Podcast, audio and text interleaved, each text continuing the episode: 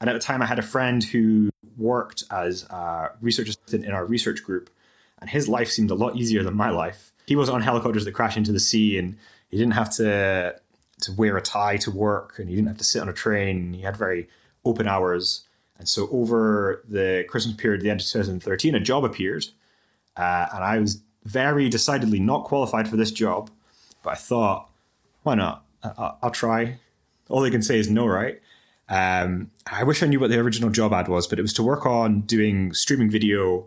There's probably some idea about internet and, and transport protocols, but it all probably meant nothing to me at all. And so, yeah, it looked like a much nicer life than working for an oil and gas company.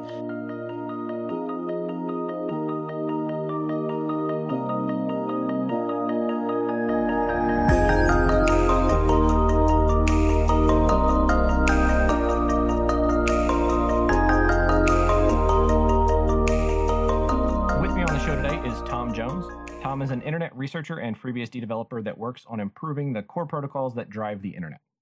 He is a contributor to the open standards in the IETF and is enthusiastic about using FreeBSD as a platform to experiment with new networking ideas as they progress towards standardization. Tom, thanks for taking the time to chat with me today. Ah, no problem at all. So we have just recently started to get to know each other. Um, you have come on board with BSD now to help host the show. So thank you for that. Yeah, no, I, I, mean, this is the first time we've spoken. It's actually nice to to hear your voice rather than just see messages. Um, I think it's, uh, it's it's worth thanking you for actually all the work you do in, in production and editing. It's the the, the harder part.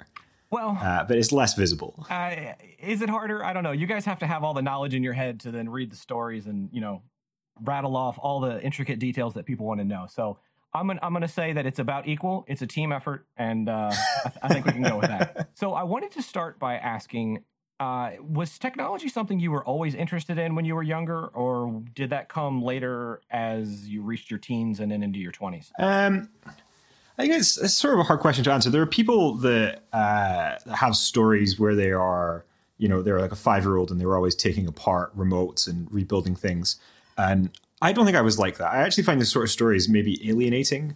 It, it builds this myth that uh, to be a technologist is like cast into your blood, and you know from the beginning that you are going to do this. Um, I don't think that was the case for me. I I did as part of my uh, high school education. The we did like a two week module on programming um, when I was maybe 14 years old. That's all the education we got on programming. And it was one of these things that I touched and I was just immediately understood what, what was going on. Uh, I'd never had that experience before where I, I took to something so quickly. And that sort of set me into the path of, of wanting to study computer science and learn more about computers and how they work.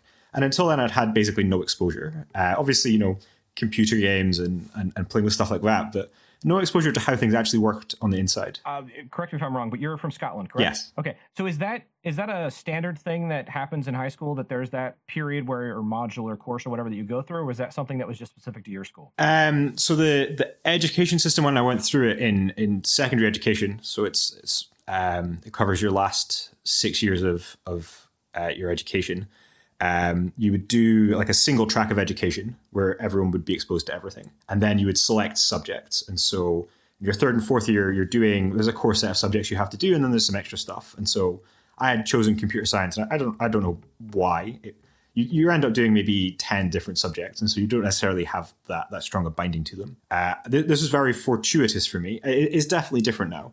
There are loads of, um, programming initiatives for for children from very young ages. And so I imagine exposure would happen much earlier now. But at that point, no one no one told me you could program a computer. You just kind of discovered it while you were while you were going through the class. Yeah, they just they you know we had this two week module where we wrote Visual Basic, and and that is where they said, oh yeah, these these computers that you can use, this is how how you program them. This is what people are doing. Uh, and and until then, I mean, I think a lot of subjects have this this issue with education where uh, you can go and study to become a, a, doctor or a lawyer or an engineer. Um, but unless you have been exposed to these fields as a young person, you don't know they really exist. Now, TV helps actually for part of this, but I don't know how anyone has a view of what a, a computer programmer does day to day because you're not really going to get that exposure in school. Uh, and so I was just very lucky that I, I saw this and I was instantly hooked. Yeah, I always think it's interesting because, like like you mentioned, you have to have exposure to something to to know like hey that could be something i'm interested in. But another thing that i've found is you kind of have to not just have exposure but also understanding of like the trajectory to get there. Um like you know when i was younger like most kids my age you know we always thought that it would be great to be an astronaut. Like we knew we would like that but we had obviously no idea well what are the steps you even take to get that to that point? Um i think it's great that schools nowadays are getting into the you know like the way that yours did uh, giving kids exposure to all these different things to then kind of letting them choose but i think also those of us that work in those separate fields i think sometimes there's some more we can do to explain like how do you get from point A to point B? Like you have an interest, but then how do you go with it from there? Yeah, and, and maybe part of that's what's missing in the the STEM and the STEAM initiatives. The the big point with the the STEM initiatives is not to really pull people into the fields, but to just expose them so they know that they exist.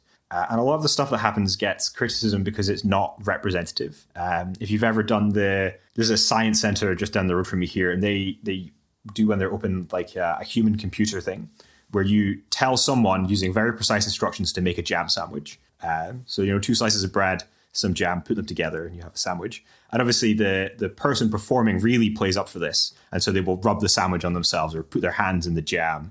They do all these silly things. Um, that's not intended to teach someone how to be an engineer and get them to be, you know, subscribing to university in, in 10 years' time. It's just to show them that there's more to the world and there's directions for your curiosity and there's more directions that you can look in. I think we're maybe we're doing a good job, but we'll find out if we're doing well at this in ten years.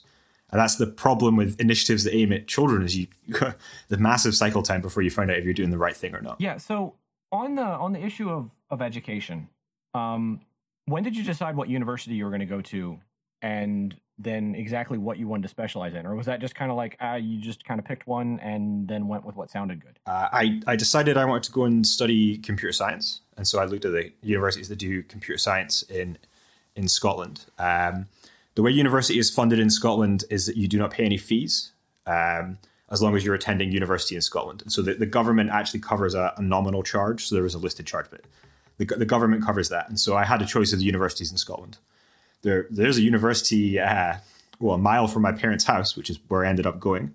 Uh, and I applied to University of Aberdeen, where, where I studied, and some other universities in Scotland. Um, but the the financial situation made it look like the best option was to stay in my hometown, and so I stayed in my hometown, and it worked out okay. It was a, as good an education as you get anywhere. Okay, so was university where you first got exposed to the concept of open source, or did that come later? Ah, no, much earlier. Um, so okay, after being exposed to writing Visual Basic, I decided I, I wanted to to go and lear, learn these computer things, and I, I, started to put in maybe maybe deliberate effort. I think maybe the second time it came around, I, I really set my mind on doing this, and so convinced my parents to get me a, a laptop, and I ended up getting a G4 iBook uh, and then I started learning more about what what is this computer thing. And at the time, Apple had these uh, notices on their product pages about their Macintoshes running Unix. Like it's this powerful Unix system underneath. And in the the library in the city, they had all these Unix books. And so I must have like read every Learn Unix in 24 hours book that came by. Uh, and I went through an absolute ton of these. And from those, uh, I, I, became exposed to, to Linux and Linux started to be the thing that was documented more in the books. And so I started to look at what Linux was and how it worked because it was actually closer to the Unix being described in these Unix books because they weren't really Unix books; they were books on Red Hat, uh, and they were they were very old. Um, and so that's what that, that that's the sort of thing that, that hooked me. I think I uh, ordered a Ubuntu, uh, I guess 2006 6.04 CD from Canonical, which they they sent me for free. Uh, I think it came after like six months, so I, I was burning CDs and experimenting with stuff other anyway. Um, but yeah, so I, it was it was actually just. I, I think it was through having a, a computer of my own as a place to experiment, and then learning there was more to it, and wanting to learn more about what what the things were. Okay, so the obvious question then leads from that of you kind of started with Linux when did FreeBSD come into the picture and how did you make that jump or why did you make that jump? I, I don't know if you ever uh, used a PowerPC uh, computer. I have recently, but, but I didn't back then. so uh, uh, a PowerPC uh, a PowerPC iBook in like 2006, 2007, just as they're doing the Intel swap, that which I didn't know was coming, was was an interesting place to be. So software on macOS is software on macOS, and support's gotten a lot, a lot, a lot better than it used to be. Uh, on PowerPC, you didn't really have the option of anything like wine. You didn't have the option of virtualization. Uh, you were really locked into this the stuff that was written and developed for Apple platforms. And if you started to try and run open source software, you had the same sort of problems.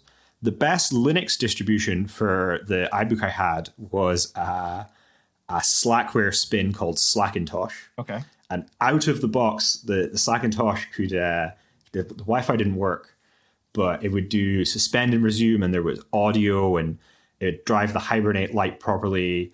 Like all of these things worked really well.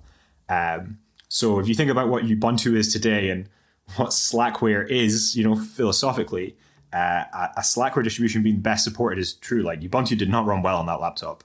Uh, the touchpad driver didn't work, so you had to slide like a hundred times to get across the screen.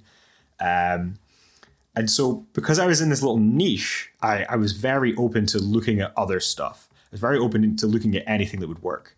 And because I was in a niche, I was also forced to learn things very quickly. And so, I think I did a, a build of of Gentoo uh, at some point, which was not enjoyable at all. I don't know why anybody. I still, still to this day, don't understand why people enjoy building ports on FreeBSD. I don't. There must be something better you could do with your computer. Um, so I was exposed to Gentoo. Um, after uh, Slackware, probably OpenBSD was the best supported operating system I tried on the hardware. FreeBSD's PowerPC support wasn't very good. At the time, it was missing things like um, the drivers for the keyboard. And so the first uh, external keyboard I ever bought myself was so I could try FreeBSD on, on the iBook. And I decided this was too much hassle to not have a usable laptop.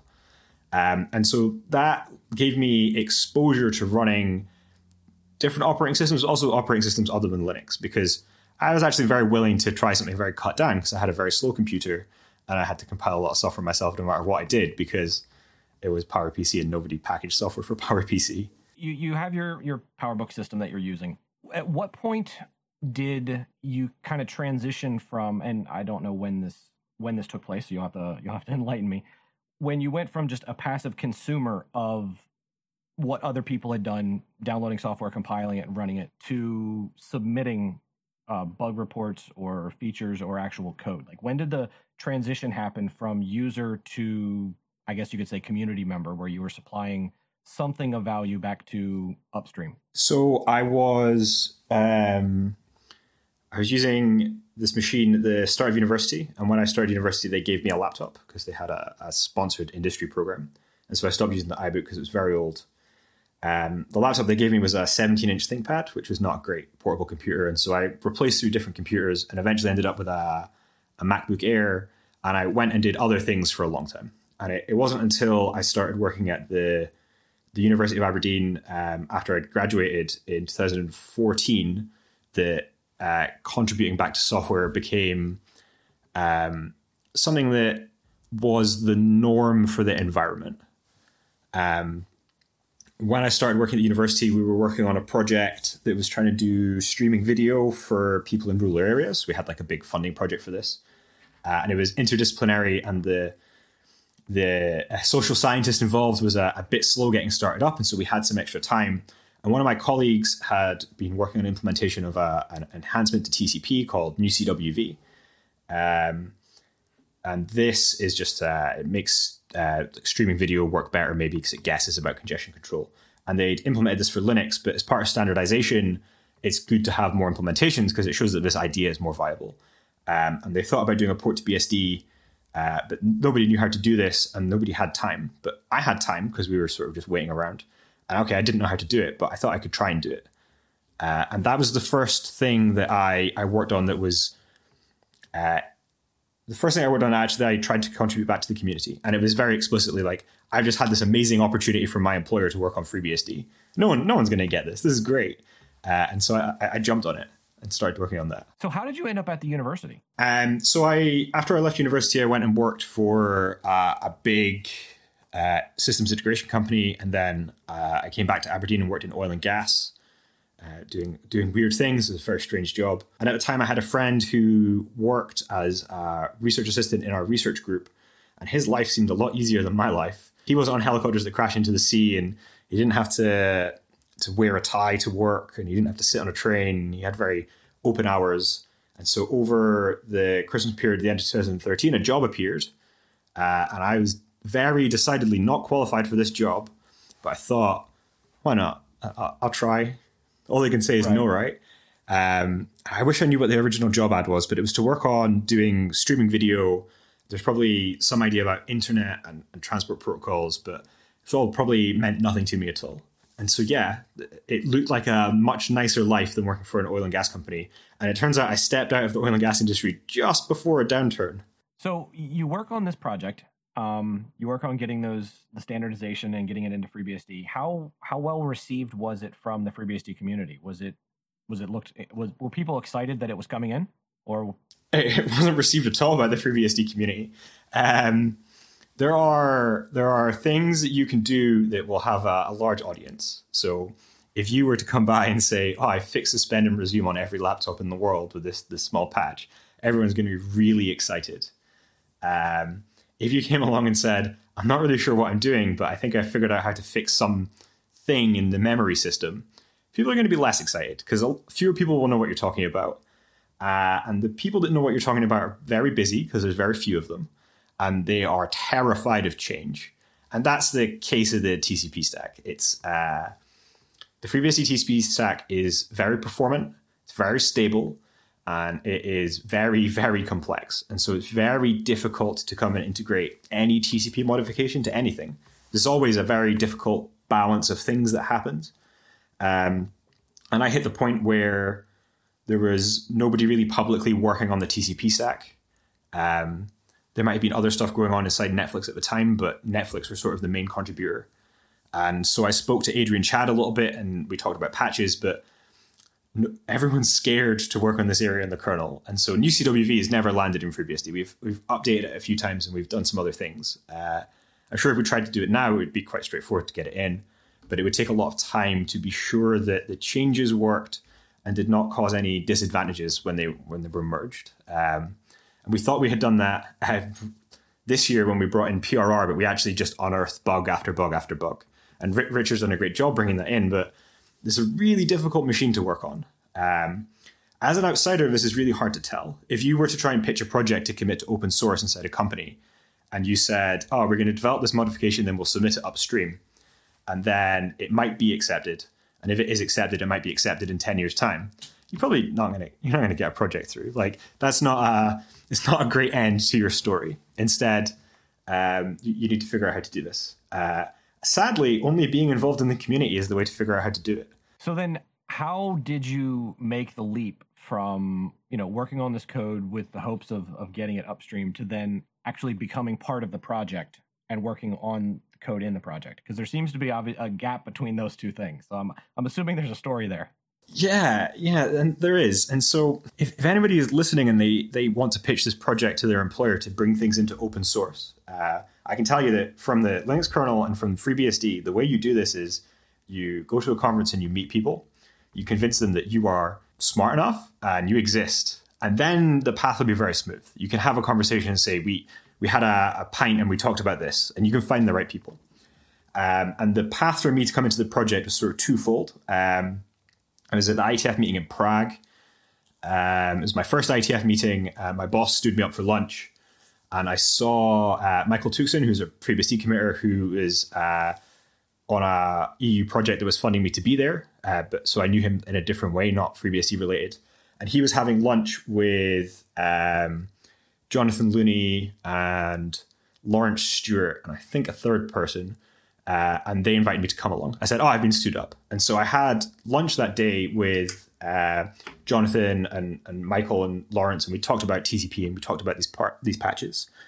Um, that same year, I complained quite loudly that there wasn't a lot of notice going on for the the the FreeBSD stuff that was happening in the UK because there was occasionally FreeBSD stuff happening in London, but it'd be like three days notice. And I was like, well, you know, I live uh, 12 hours away. I'd like just uh, like a little bit more notice. I'll, I'll, come along and join things.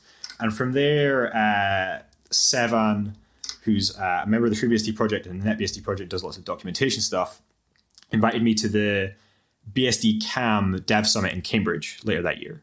And so I went to BSDCam and, and Jonathan was there. And, and we spoke. Uh, and so this is how I got into the community. I met the people in the community and they they saw I was a real person and I was engaged and I, and I wanted to do things. Uh, and that is that is the way you come in. And it's really sad to say this because you know right now we can't go anywhere or really do anything. So I don't know what the solution is. Um, and it's not it's not a very scalable answer either because you need to be personable enough to, to get on with people and you might not need this if everything you do is over email, but maybe there's a different way where you come and join the FreeBSD Discord, and that is how you get into the project. Um, the story is always like people submit patches, and eventually you say, "No, we're sick of this." You just you just commit things, and that's true in some areas. I mean, that'd be true if you were working on grammar and documentation, something that doesn't need a real really solid technical view to look at. But if your patches were working on 802.11 AC, then there are two people in the FreeBSD project that could work on this. Uh, I, I think. And if neither of those two people have time, then your patches will just sit there until they need them uh, or until you, I don't know, they just sit there forever. How beneficial was it for you that when you joined the project that there were, you know, other developers that were willing to kind of mentor you through the the issues and the code that you were tackling? So my my mentors' positions were that they were there to be a, a check that I wasn't bringing anything bad into the project, rather than um, what can be mean by mentoring, where it is like a nurturing process. They basically saying like, we think you're competent, we just need to show that you're not going to make a mess of the tree. And so there wasn't a lot of uh, like raw guidance from there. Now there could have been. I could easily have asked for for lots of help, and I'm sure they would have provided it. They're also very busy people. Um, so that aspect's not really available. It might be enough for other people. There are definitely developers that will take people into the project this way. Uh, instead, I find that the the wider community. So once you once you go to a developer summit or once you go to a BSD conference and you've met some people, you find out that all of these people really want to speak to you. Because if you've if you found a bug and you can fix the bug, then one the bug gets fixed, and two they don't have to do it. And so everybody loves someone else doing their work for them. No one's ever said, "Oh no, don't do that for me." Oh, I, I, I want to do that everyone's always really happy. And so, um, while it might, while my description before might have sounded like this is a bit insular, it's it's hard to break into, and it can be difficult to get attention on yourself in a positive way uh, through the internet. But once people have met you in person, they will jump all over any changes you have. Uh, and I guess the big thing is to just not be shy and to try and push yourself to be invited to things. Uh, I, I, would happily, if, if anybody listening wants to be involved in the FreeBSD project, I'm happy to speak to them. I'm not going to say I have time to help them, but uh, myself, but I will definitely direct anybody that want to be involved in FreeBSD towards people that will help them. And I would, I would expect almost every FreeBSD developer to do that because we know the project gets stronger with more contributors and we get more ideas and we get more diversity. And it just raises raises everything up. It's always better to have more people involved. It's one of the things I love about the open source community and open source projects is the people working on them actually genuinely care about the project itself and it growing and it becoming stronger unlike some software projects at you know corporations well it, it's it's a nine to five job. They're clocking in. They don't really care about the software. They're just earning a paycheck. On the open source side there's definitely actually a desire and a passion for the project. Yeah and, and it's it's always great. I mean i i've been through several communities like this in my life where basically everyone you meet is like a pre-made friend. Like even if even if you just met them for the first time you you have enough things in common or enough context that you, will get on really well. And it can be really interesting going to the pub and there being like don't know, hundred people there that you've you've never met, and you just start talking to somebody at a table and you get on you get on like you've known each other for ten years, uh, because the the commonality is there around the project, and so you can come from very diverse like backgrounds and be very different people, but you always have this nice shared shared concept, and you want to be friendly with the people in the project because there's very little animosity. I thought it was very funny that Michael Lucas managed to write a, murder story about an open source project because, while it seems like there's all this uh, uh, bitter outrage on the outside. In the end, people in person are just fine. Yeah, I, have I've been fascinated by where Michael Lucas comes up with a lot of his material because, I mean, you know, just you could just pull up the list of books that he's written and you're going to find one that's like, wait, where where did that idea come from? Um, so, would you say that's one of the the key things that you like about FreeBSD is the community aspect? Yeah. So for me, I've not done a lot of FreeBSD development uh, in the last year because work has been quite busy. But I still try my best to be involved in the community because if I can't put in the I don't know forty hours a month it takes to actually be progressing a, a software project, I can instead put in less time and do something like I'm, I'm quite a, a sociable person. I'm quite outgoing, so it's it's not an ordeal for me to force 20 people onto a, a, onto a Google Meet and we'll wor- work through the bug tracker. I can do that. It doesn't it does not going to burn me out in the way it might might be might do for some other people and it's not going to be a lot of anxiety. I, I can do that. And so I'm not getting to do the the things I want to do as much, but at least I feel like I can contribute back. And that I think that is the core for any community is you have to recognize that the community is made of people and it's made by the people in the community. Um, and I, I wrote, I wrote, a, I wrote an article for the FreeBSD journal, which I never gave them, about how you can like form up communities. Um, and I, I don't know if you know, but I ran a, a, a virtualized hacker camp uh, just this last weekend. The reason I ran the non-virtualized hacker camp the first time is that I wanted to go to one, and there wasn't one, and so I ran it. And that and that is this the spirit of open source, right? I want this software, but it's not there, so I'll just make it. Uh, you can do the same for, for lots of things. And this is why I really enjoy being involved in the IETF and enjoyed in the, the Chaos Computer Club in Germany, because they do these large events. The IETF is only the people that's at the IETF. There's nothing there's nothing more. There's the people that book the rooms, but the people that book the rooms are very rarely like technical people. They're amazing at the administration, but they're not there technically. They're just giving you an empty hall and you make something happen inside there. And I think that is the, the the core thing for all these communities is that you come and you say, I want the community to do this thing. And if it's something the community feels like they should do, no one will stand in your way. That'd be very helpful. Everyone is help. Everyone is always happy to have their burdens lifted like this. So I actually think you just answered my my next question, which was, you know, what what's one thing that stands out to you the most from your experiences in in the open source community? So let me let me pivot uh, off of what you said and ask, with respect to any of the BSDs or just open source in general, are there things that you see that are being developed, either code or community things, uh, that get you really excited and encouraged for the future? Um, I think, I think maybe there's been there's there's so much integration with industry that it, it's hard to tell what is coming from the open source projects and what is actually just coming from from sponsored work. Um, the the stuff that's happening with RISC-V is very interesting to me because it is uh, the open source approach taken to, to hardware. I'm very excited to see that not necessarily RISC-V win. I don't, I don't really have a horse in any of these races, but I'm very excited to see that uh, documentation become available for hardware so it can be supported well. And FreeBSD is, you know, we we're the first first major operating system to have a port, um, um, and we we try very hard to be involved in these communities. Um, but yeah, it's it's so difficult to to dis like disentangle what is actually a commercial project. Um, I think the distinction is almost gone now. I don't think you'd see any big major commercial success that wasn't built on top of open source.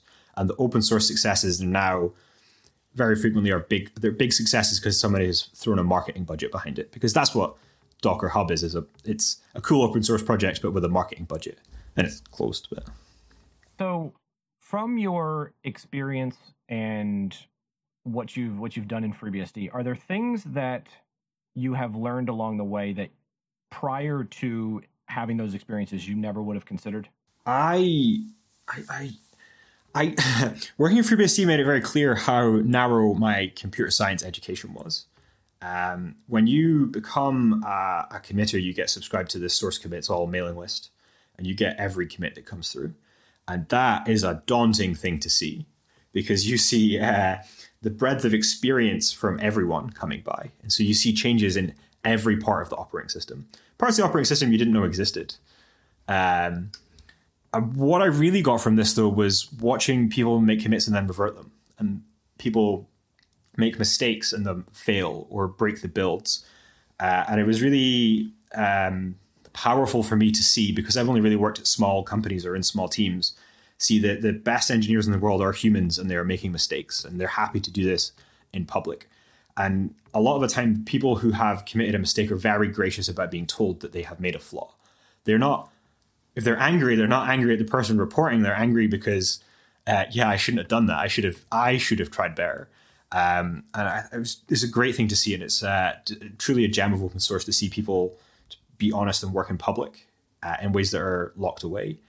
Um, I, I don't think we've had any big security vulnerabilities that have needed postmortems, but I'm sure if we did, we would have a, a, very nice public procedure where we could talk about what we actually did wrong and how things were missed in the process.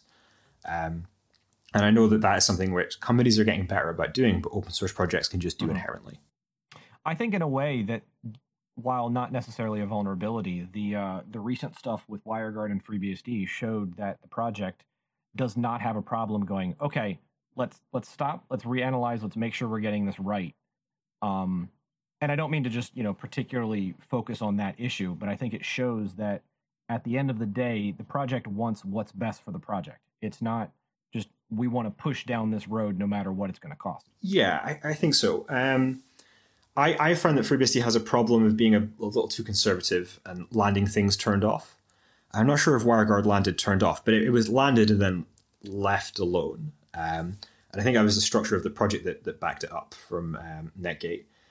Um, and then when people started looking at this, they started finding the, the, the issues with it and they started revealing more problems uh, and it started getting the attention it deserved.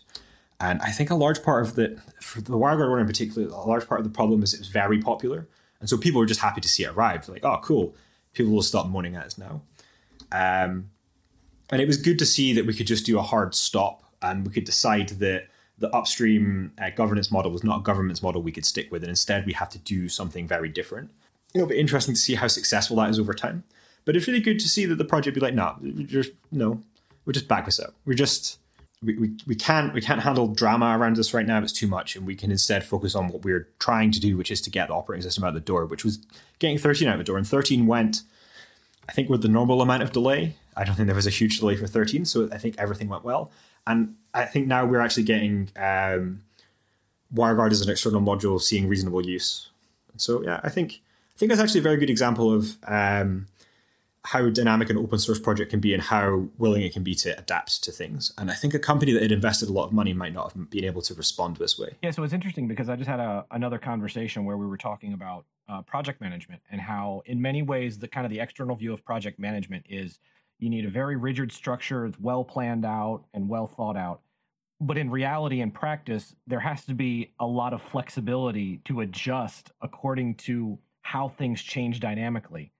Um, so it's always it's always a joy to see when any project, and you know, not just specifically FreeBSD, but when any project can start with a plan and then realize, okay, we have to adjust because the goal that we want is still correct, is is still what we're going for, but the path to get there we might have to adjust so that we can achieve it. I, I love the idea that people think project management is rigid.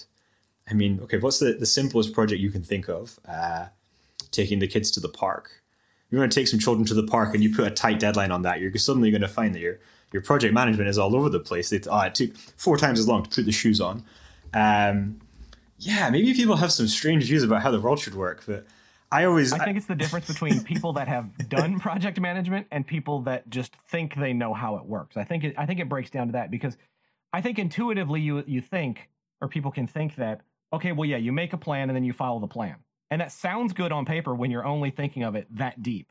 But then when you actually get into the process of doing it, you realize, oh, no, that looked good on paper, but reality is something entirely different. Yeah, yeah. I, I, I think loads of examples as well that pull this through. I think one of my favorite ones is you probably never thought about how long it takes you to get dressed or to get changed, like from one outfit to another.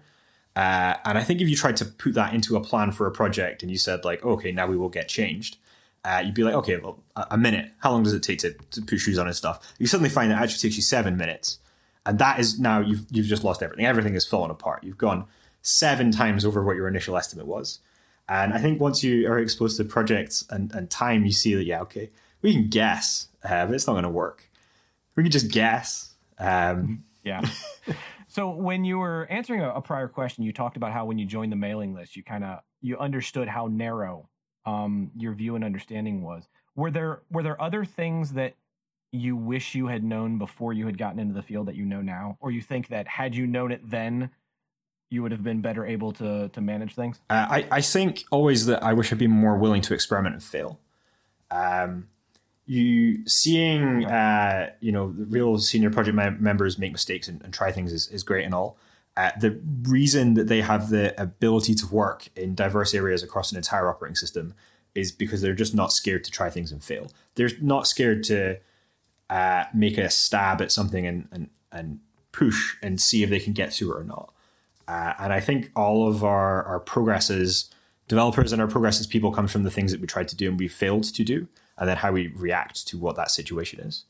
Uh, and I wish when I was younger, I had realized that I didn't have to be great at everything. And I think the internet is a big confounding factor in this.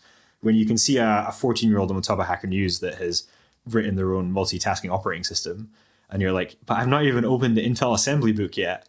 That that's really disheartening. And instead, you should be willing to accept that you just don't know everything and maybe try to not be good at things. So, um, that, I guess that that kind of answers the next question, which I was going to ask, which is, uh, what would be advice that you would give someone else who is wanting to get into it? Um, so, are there other things that kind of pop into mind along that line? I, I so something I've been doing uh, this year is I've been painting and I've been taking photographs, and these are two hobbies I have that I am deliberately trying not to get very good at. I'm not. I'm not saying I'm trying to be bad at this, but I understand what the the bar is. I, I see how high you can reach, and I'm just not trying. I'm just trying to get the enjoyment from this. Uh, I, have been involved in uh, hackerspaces and communities for a long time, and I see people come in with ideas for for projects.